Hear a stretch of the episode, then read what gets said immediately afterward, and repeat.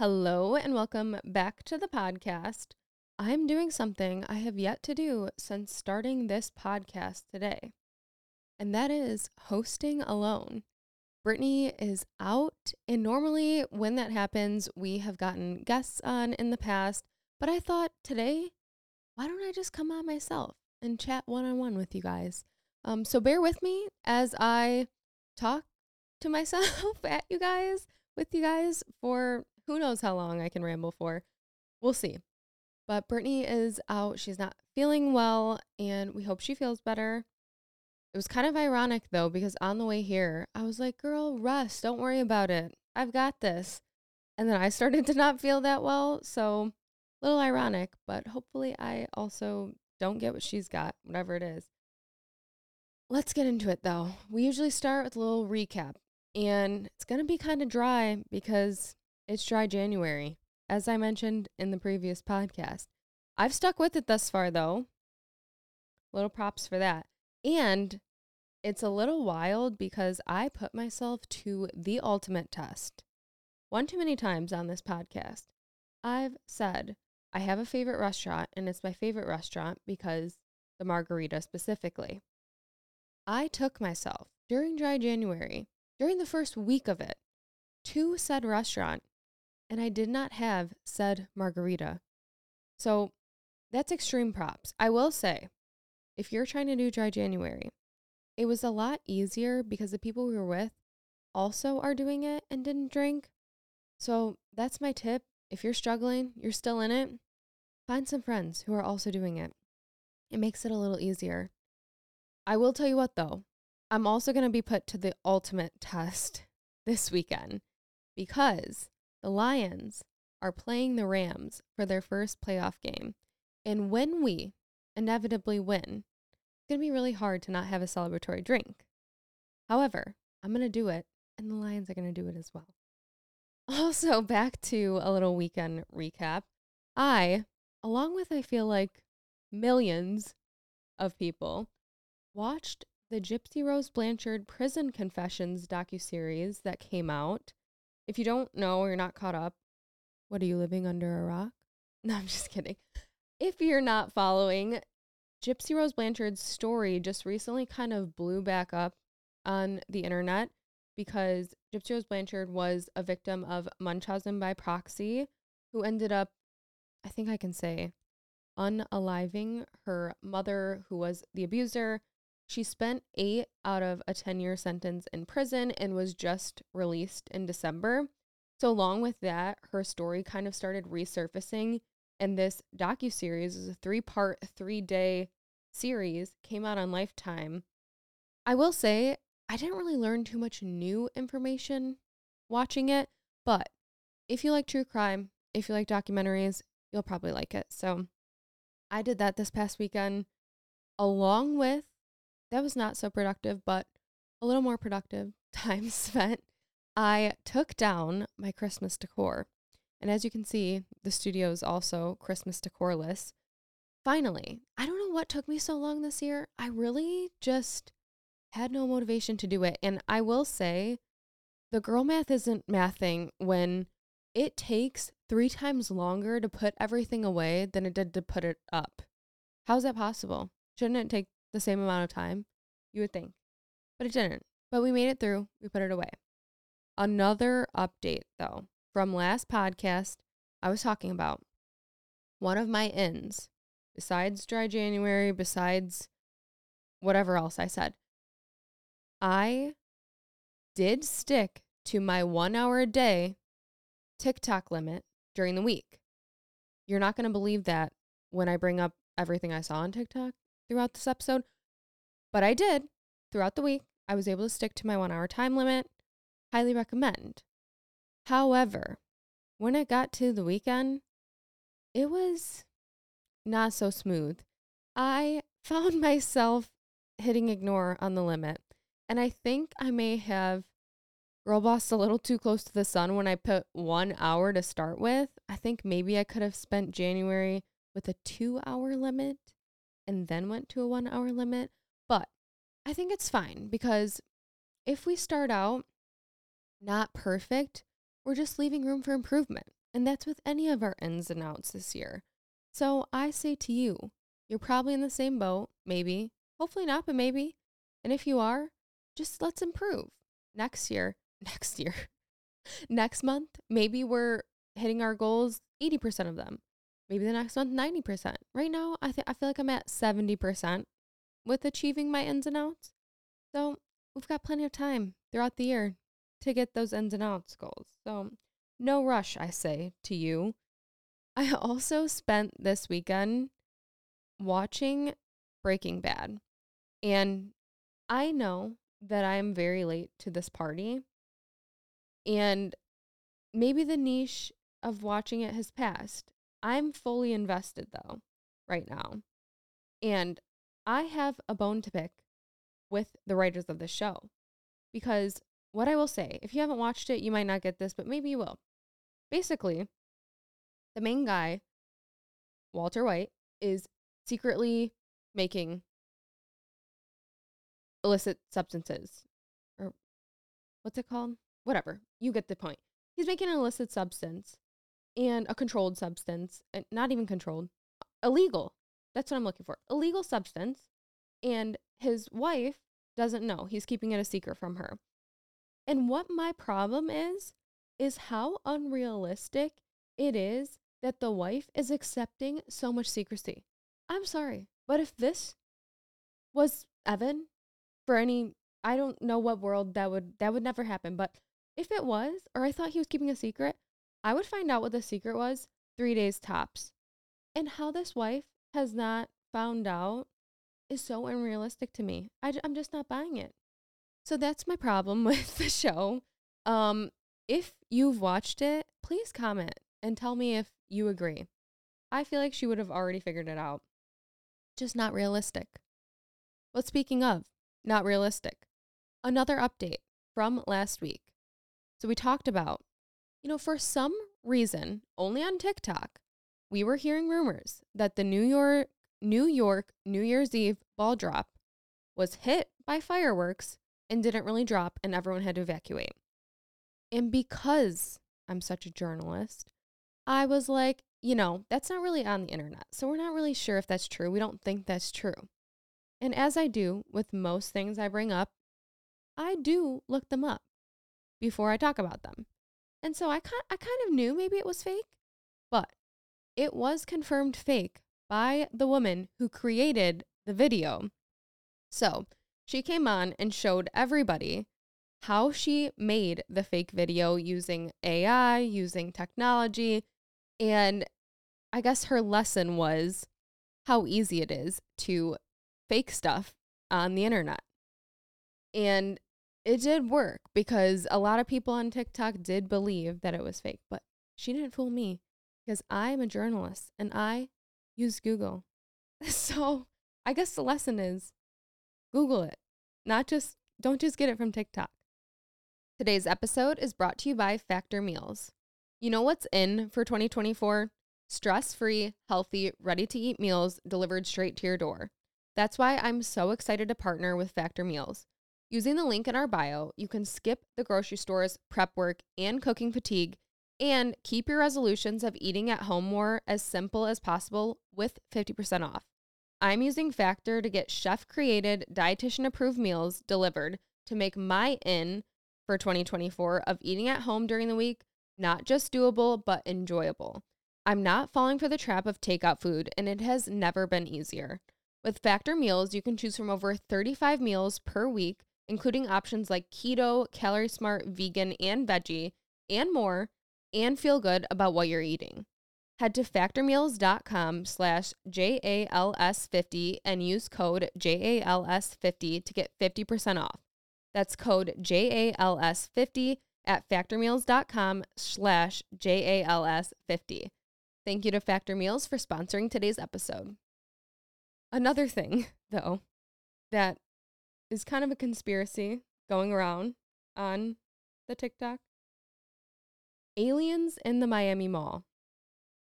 And I think this one's so funny because not that I don't believe in aliens, but do I believe that the first place they're going to go to is the Miami Mall? I don't think so. But people are alleging they saw eight to 10 foot creatures teleporting through the mall. Hundreds of cops came to the mall and they were all had to delete their videos, del- like talk to the police before they left, and no one could get this information out. They alleged that helicopters were surrounding the mall, air traffic was shut down because there was aliens. I also saw a conspiracy about this that there's an alien base in Antarctica and if you put in the coordinates of the Miami Mall backwards, it lands you in Antarctica. So they think that they, being TikToker people, think that the aliens were really trying to teleport to their base in Antarctica and accidentally went to the Miami Mall.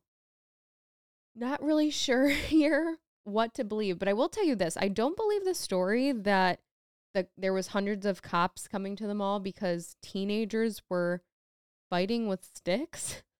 I mean, I feel like if maybe they would have said something besides sticks, I would have found it more believable, but I feel like even kids on the playground don't fight with sticks, so I'm not too sure about that one. But that was a story that the news was saying. Hundreds of cops went to break up a teenage fight with sticks. Not sure really what to believe here. But I will tell you this I can't believe how many stories I'm hearing about 10 year olds terrorizing Sephora's. Have you heard this? Because I was kind of shocked. First of all, I do feel like 10 years old is when you kind of start getting into makeup. I'm sure it's earlier now because of the internet. But I remember being 10. I think the only thing I probably got was mascara. And I vividly remember not and it wasn't from Sephora either. It was from like drugstores like CVS, Walgreens. And I vividly also remember getting the foundation that was like an aerosol foam that you would put and then rub on your face. Comment if you remember that. But that's what I remember for 10 year old makeup. It was no Sephora level kind of thing. And people are saying these 10 year olds are going to Sephora's and getting in arguments over the last products with adults because they want them. And I heard one story that a 10 year old offered to give the adult woman her last product if the woman gave her in exchange her $400 Gucci ring. I can't, I mean, I will say this I'm shocked that 10 year olds are wanting this makeup kind of, but I'm not that shocked at the same time because I don't know about you, but about a couple months ago, I started getting these videos from, I would say, middle school aged girls doing get readies with me on TikTok. And while I was listening to them, I low key felt like I was being bullied. They were kind of ruthless and they were just talking about school and stuff, but they didn't really have a filter. And it was a little alarming to me. And I will say this teens kind of do scare me a little. So I kind of get this whole vibe, but some people were coming on being like, how is an adult not know how to handle arguing with kids in Sephora? Like, what are we doing here?